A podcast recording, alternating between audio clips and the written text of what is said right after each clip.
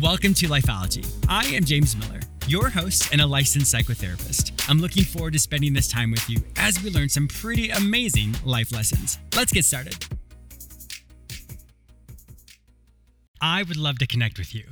Be sure to follow me on all social media platforms under the name James Miller Lifeology, except for Twitter, which is James M Lifeology. I am also very active on Instagram and create mini videos with quick tips and tools that you can immediately implement. Be sure to say hello and follow me there. My guest today is author Sally H. Weisinger. In today's episode, she and I talk about her memoir, Yes Again Misadventures of a Wishful Thinker, that recounts her life as a late in life widow and the highs and lows of navigating the tricky online dating world of the 2000s.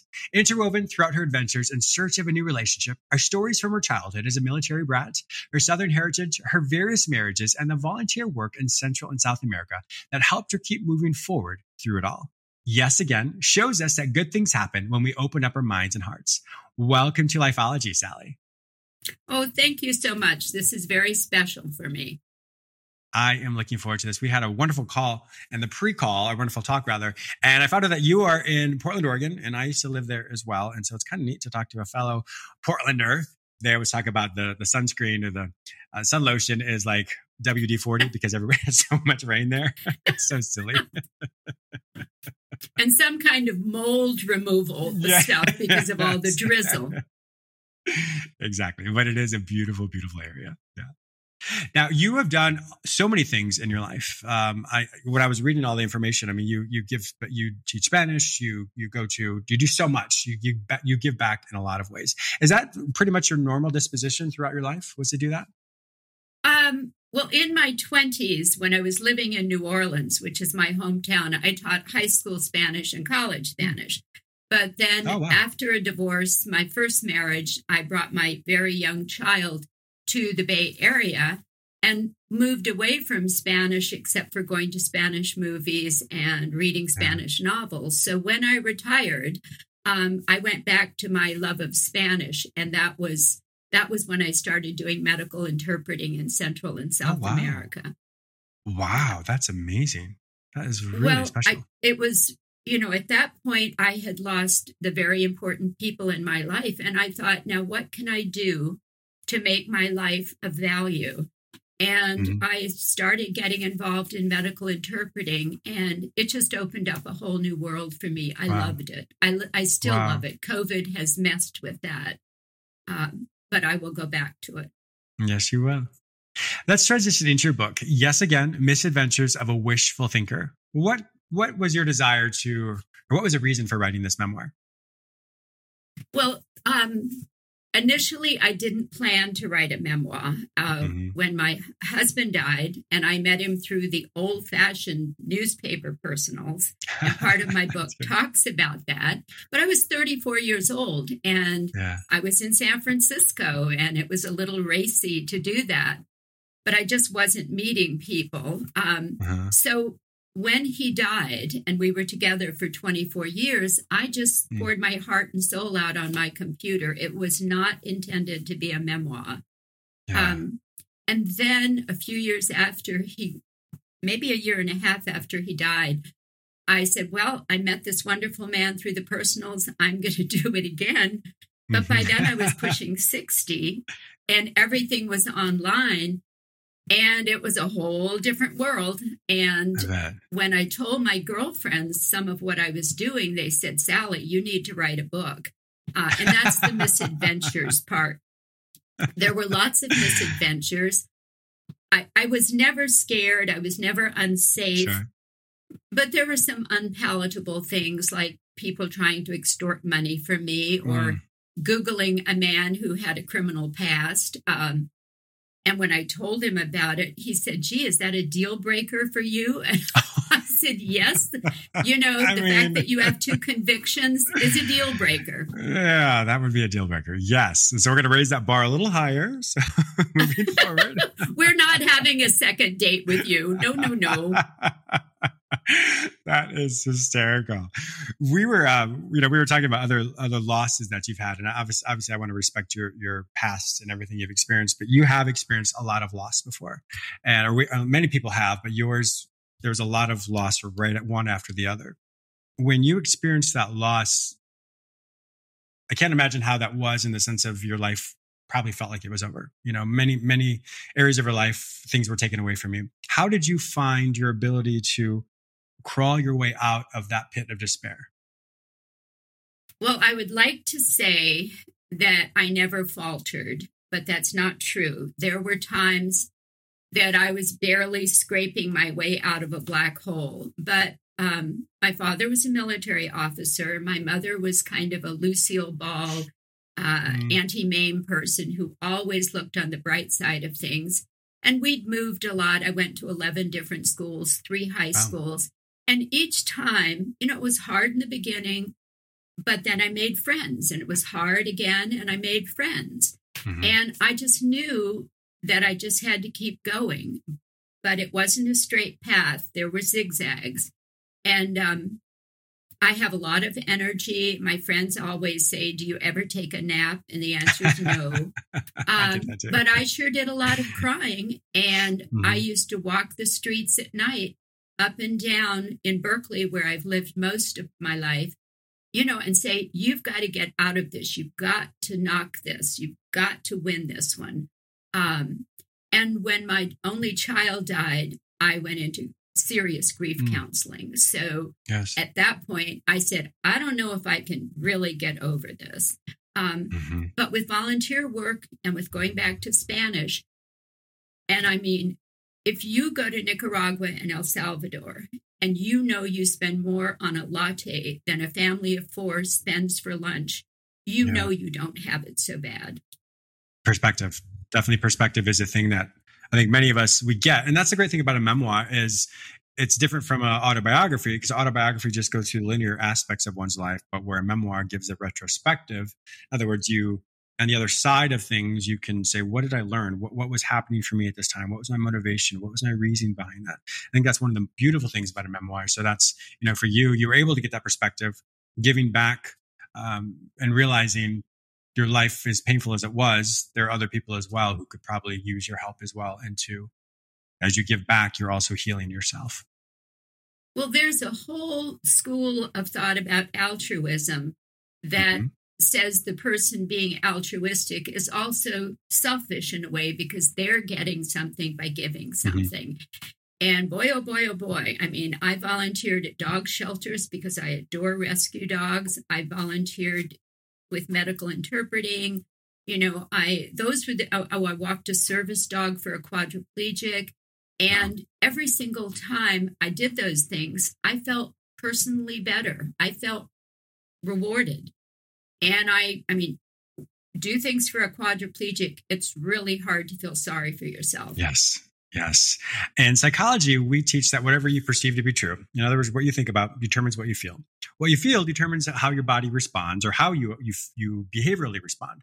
So the way it responds can be the way that the chemistry in your brain changes or um, or just you respond in a way that you're either angry with someone, so you yell at them. So those, there's that's kind of what, how it works. But what, with what you're saying here, I remember my doctoral program we were talking about altruism, and there was a big discussion exactly what you said. Is it benevolent or is it is it altruistic or is it selfish? And and my response was does it really matter? I mean the world's getting better so why are we even discussing this? I don't know i was just gonna say it doesn't matter it because doesn't matter. everybody wins. It's yes. a win for the person that's being yes. helped. It's a win for you helping because you're getting helped. And you know there was one other thing. I hadn't thought of this until you started talking one of the things, and I've kind of lost this insight after my husband died, and again after my parents died, and my daughter died, all within four years. Mm. Um, I said, you know, this really puts in perspective what matters. I am no yes. longer going to be worried when I get a bill that I think I've already paid and I find out there's a penalty. I'm no longer going to worry about being stuck in a traffic jam. I am mm-hmm. not going to worry when I run out of milk. That doesn't matter. And yeah. I told myself, don't ever get caught up in the small stuff. Keep a perspective. And for a while I did. But traffic jams bother me now. And I don't like running out of milk. but the, but the, the, in the grand scheme of things, you get it. I wanted to go back to the altruistic thing. So what I was sharing earlier about what you think determines what you feel, determines how you respond. The way it works with altruism is when you think about helping someone, you have this feeling of, of gratitude or benevolence. I want to help them. And then when you do respond to them and you do something for them, all of a sudden what happens is your body rewards you with dopamine. So dopamine is one of those really feel good chemicals. It helps you it helps you stay focused. It gives you motivation. It gives you drive and you, feel good about it. So the reward that you get, that you are getting, or anybody who does something altruistic is your body rewards you with dopamine once you give back to someone. That's why if you do something for, you know, a stranger on the street, you know, if, if you give some, a homeless person money or whatever it might be, and all of a sudden you just feel so good. You're like, oh my gosh, this is amazing. What's really cool though, and this is how you'll know if you're being altruistic or not, because if you do something for someone and you don't have that hit of dopamine, then that means you actually are being selfish in the reason why you're doing it because you want it to look good or appear good to the world. But that is your reward is just what people think about you. And you're actually not, don't get the hit of dopamine because your intention was not there. So that's how you'll know for oh, yourself if you're wow. really being altruistic was because you got that hit of that hit of dopamine, that, that excitement that, oh my gosh, my life just feels so good. So that's as my listeners and viewers right now, as you do something, you'll know what your motivation was because you can't hide from yourself. You'll know if you do something, if you have that reward, uh, if the, re- the reward center in your brain rewards you or if it doesn't. So if it doesn't, then you might want to look at why you were doing what you were doing. But that's just a little nugget for you to think about as well. Okay, but I love this. I love this. so if if I do uh, somewhere my subconscious knows mm-hmm. that I'm just trying to do this to make myself look good, maybe to you know put myself in a position of getting a promotion or getting mm-hmm. somebody to admire me and I don't get the dopamine hit. Correct because your wow. because your motivation was not actually benevolent. It wasn't pure. It wasn't altruistic. And that's the difference that so it may look the same to the world but it, right. you'll know for yourself what your motivation was. And the more information you have about about that will determine how you can move your life in a different direction. Because if you're like oh i want to do this for someone and i and i don't get that reward then we have to really look at well then why am i doing this and for some people, that's fine. But if we really want to use some of the techniques you're talking about, about giving back, that's how you're healing yourself. Because when we're in a, uh, the fight or flight effect, we have all the cortisol in our body and, so, and all the norepinephrine and all these other chemicals. And so the more that, of that we have, the fight or flight, then it causes us to, our body breaks down. We don't metabolize well. We can't sleep well and just all the stress, our hypertension. So when we do these things that you're talking about, we focus on how can I give back Giving back reduces all the cortisol. It gives you the dopamine. And what they've also found when it comes to research that the people who do altruistic things for other others, it gives them more energy because of the dopamine, which then causes them to um, to exercise more and laugh more. And then they exercise and laugh more, they actually live longer lives. And so it's really it's it's a huge chain of events. So when you give back to others, you're actually not only rewarding yourself, but you will actually be able to live a little bit longer as well, which is pretty amazing. Well, this really um, is helpful and it reduces guilt for me because I sometimes thought, gee, are, why are you hmm. doing this? Is it just for you? But I had the hit. There you go. Um, and I know what you mean. I'm not perfect. Yeah. And there were times that I did things, you know, to kind of make myself look good, not, not more at work. Yeah. And it was self serving. Yeah. Um, anyway, that's that cool. is really neat. Yeah. So I always I always love teaching these little nuggets like that because it just gives people insight into why we do what we do and what's the motivation. Because once you understand the motivation, it allows you to either continue with that behavior if you feel it's healthy for you, or you can interrupt it and do something different. So remember, whatever you think about determines what you feel, determines how your body responds. And that's something in every single event. Like we're talking now, you're thinking about something, you feel something, you respond to me in a certain way. So it's a chain of command or chain of chain of events, how it is for every single person when we interact or just when we simply think. So let's transition into your book again. So I want to talk more about this. So yes, again, Misadventures of a Wishful Thinker. When of course, today I'm speaking with Sally H. Weisinger. Tell me more about it. So we, I know it's interwoven with a lot of your, uh, your backstory when you were younger. Where does it start? How does, what's the opening, opening scene? Well, I love my opening scene. Mm-hmm. this is the only book I've ever written, so I know the opening scene is incredibly yes. important, and I feel lucky that I came upon it without the skill or the talent to think this through.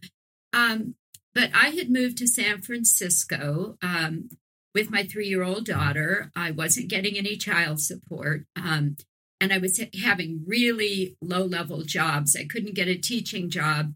And I didn't have any time to meet anyone. And about five years after I'd been here, I was 34 and I did the Bay Guardian mm-hmm. newspaper uh, uh personals. Mm-hmm. And I looked at all of the um, I looked at all of the way women describe themselves as sexy mm. and curvaceous and sensual and experienced in in techniques so i wrote a very boring thing that said sensitive intelligent woman you know slender i didn't say pretty i didn't say yeah. beautiful i didn't say sexy and seeks male counterpart somebody strong gentle intelligent good sense mm-hmm. of humor that was it and i put it in the newspaper for two weeks and it cost about $45. I was really trying to keep the yeah. price down. This would have been in 1978. Right. So I got 60 responses and I met 12 yeses and I put eight maybes and then 40 no's. I mean, I got letters from an older man who wanted a younger woman, a younger man who wanted an older, experienced woman, people who wanted threesomes, and two prisoners at San Quentin who wanted me to visit them on weekends. Okay. And very diverse. There was one maybe. yeah, visit visit them on weekends. Um, so obviously they were yes. no's.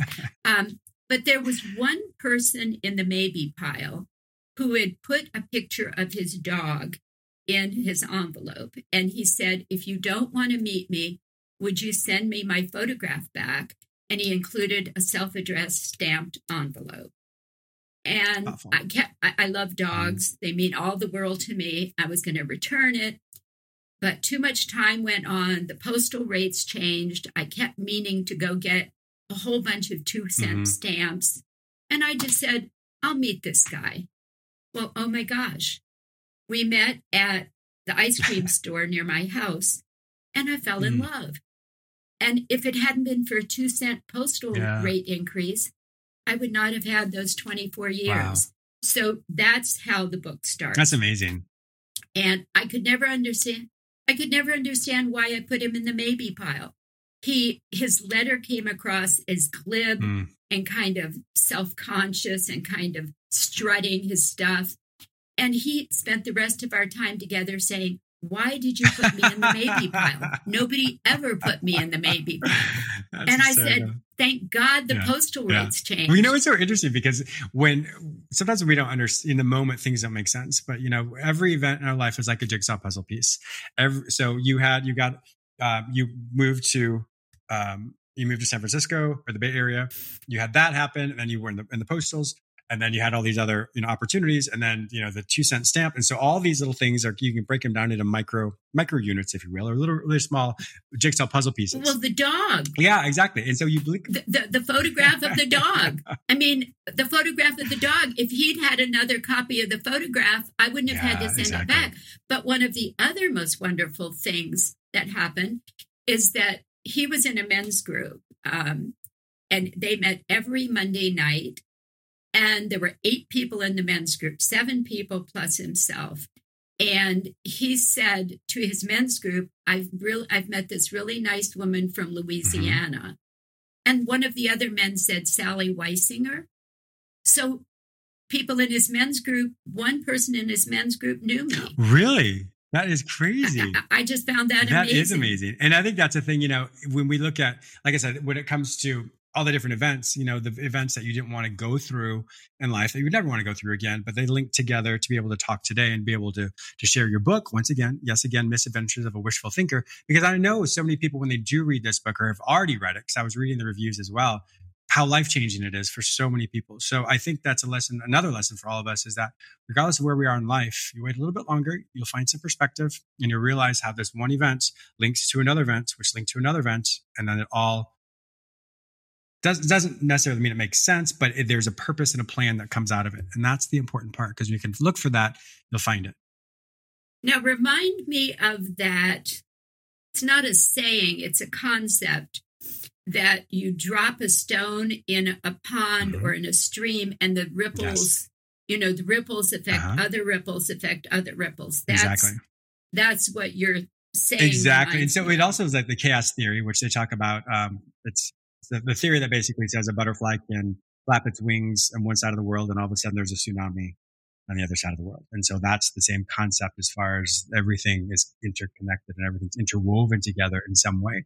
And that's also the great thing as well is like when you think about this, like I just have a chance to talk with you today, having so much fun. And so when I hang, when we're done with this, I'm sure I'm going to talk to my mom about this and she's like, Oh, I can't wait to read this book. And so it's going to be so, it's interesting. Um, all that Aww. network ah. effect. In fact, just a little personal, my father passed away in 2010. So my mother's also a widow. So as a child, being able to go through that with her and to experience that, you know, as, as someone who's has experienced loss before. And so that's why, you know, when I, when I read your information, I was like, oh my gosh, I would really, you know, like to speak more with you because loss, as we all know, whether it's a spouse or not, loss is so painful. And so, but through that, there's always hope. And uh, to hear your story of how you How old is your mother and how is she doing? Thank you for asking. She is 73 now. 70, yeah, 73. She's doing well. Uh, yes. Yeah, so it's been 12 as the time of this recording, almost 13 years since he's passed. So she's doing phenomenal. She's really involved in her church and she, um, she gives it back to a lot of widows and she talks to them and she really helps them and helps them recognize that where you're at today, as painful as it is, with perspective, with time, that grief is can still be there, but there's you still have a purpose and you have to find your purpose. And so when you find your purpose, that's when you're able to give back to other people as well. Well, it's interesting. Just the uh, yesterday or the day before, I listened to a TED talk by mm-hmm. I forget what her first name is, but her last name is Mc, McInerny or Mc, McInerny, okay. and she talks about you don't you don't get over grief, you move through it. And move through it. I have yeah. a dear friend who just lost her husband, and I told mm. her I sent it on to her and I said, don't watch this unless you can afford a box of Kleenex and some yeah. time to recover. But, you know, the woman has found another husband, but mm-hmm. that doesn't mean you don't have the feelings you had. Yes. Um, but it gets better and yeah. you do move, you move on, but not, you don't give it up. Correct. Because if we compare what was to what is today, it's never going to be the same. What was was always perfect because that's what we always wanted. But so when you compare what was to what is today, they're never going to match. And so that's why you have to say they're different. I always tell people it's important not to compartment, it's important to compartmentalize the event. So if let's say the event happened, you know, for us, it was in January of 2010, every January of that year or the next year, if you memorialize the event and you, you, you memorialize the death, then what happens is it triggers you back to the, the initial grief that you experienced, which then feels like it sets you back. And so every time you experience something or every time a day goes by or an anniversary date goes by, you think, well, what's really different between this date versus yesterday? Because if you assign a date or assign pain and emotion to a certain date, you re traumatize yourself to the time of the event. So that's why it's important to experience the grief all the time but if you do mark it with a certain date, then unfortunately that will cause more pain and be harder for someone to move on and quote, accept today because they still keep triggering themselves back to the initial grief. So I have a question about mm-hmm. grief traumatizing. Last week would have been my daughter's 51st birthday. Mm. She died when she was 35. Her birthday still packs a wallop in my stomach. I'm sure it does. How do you not re-traumatize? I mean, are you saying you should you should do something to not? I, I, I mean, most of the year I'm just fine, mm-hmm. but her birthday is is a kick in the pants. Mm-hmm. You know, and, and, thank you for sharing that. I'm so sorry that I, I, you told me a little bit before what happened, and I, my heart goes out to you. When it comes to the, the trauma as well, it's if you sell if if a person celebrates the date, like for example the birthday, there's nothing wrong with doing that. But if you know it's going to cause you so much grief, how can you spread that out so every day is a celebration of her life every day is a version of her memory so when you do that and spread it out over a period of time it doesn't pack as big of a wallop as it would have because you're able to to like i said make it so it's not so um, so powerful all condensed emotions into one time. So my suggestion, and just a suggestion, people can do whatever that is healthy for them, is to be mindful of that. So if you know the time's coming up, what can you do to spread out that grief? So let's say you do it for a month a celebration of her for a month you know what does that look like and so when you're able to have small little things of with her or thoughts about her journal about her etc that then allows for the grief not to feel so condensed and it's a little more diluted throughout the year? Um, I would say over the years, because it's been 16, the grief has gotten diluted. Not mm-hmm. the first few years, yeah, but it's sure. definitely better, um, less intense. But I'm not sure I want to spread it out over a month. Yeah. I'm not. And I, mean, I know it's yeah. coming, uh-huh. you know, but but it doesn't immobilize me. um, I'd like to say something about an experience. This is actually chapter 12 of my book, which might be okay. my favorite chapter in the book. And I named all the chapters after songs. And oh. this song is called Bridge Over Troubled Water, mm. which was the Simon and Garfunkel. With the Peruvian music. Mm-hmm. Um, about five years ago, I can't remember the exact year, I didn't have a medical interpreting trip. So a girlfriend asked me to go to Peru. And I felt guilty because I was just taking a fun trip to a South American country without, yeah. you know, contributing. Sure. Yeah. And we went to the Sacred Valley of Cusco, and we had a man who was an anthropologist, Western or uh, educated, but he was also a shaman and he was a guide. And he took us on hikes every day. And then one night, he had I mean, I would have said it was a seance. It was just quiet, mm-hmm. dark. About seven of us were there. And I had been speaking Spanish with everybody around, but never with him. And he called me to, to come be with him. And he started talking to me in Spanish. And I didn't know he knew I spoke Spanish. And uh he uh-huh. said, Why are you walking around held in, quiet? What's painful to you? And I said, after I said, gee, I didn't know I came across that way because I was cheerful, I sure, thought. Of course. But he said something. And I said, because I don't think I'll ever love anyone the way I loved my husband and my daughter. And he asked me a bunch of questions, and I answered them how they died, when they died, how I felt, how I had celebrated them. And I said, Well, I don't know how I celebrated them. And he gave me instructions to wash my face with some kind of herbs when I got mm-hmm. back to the States and make a tea of some kind of herbs when I got back to the States. And he provided those herbs. And he said, On this date, I want you to burn red candles for each of them with a photo of each of them. Mm. So I had a picture of my beautiful daughter in her Apache helicopter. She had gorgeous red hair mm. and she had her helmet on, and she could have been a Victoria's Secret model. And oh, then wow. I had a picture of my husband and me. And I burned a red candle. And he said that was for the passion that I felt for them. Mm. And he said, don't blow them out. And the next morning, and I'm not woo woo, but the next yeah. morning the candles were still burning. And I, I didn't wow. want them ever to burn out. Yeah. I mean, I just felt the surge of passion.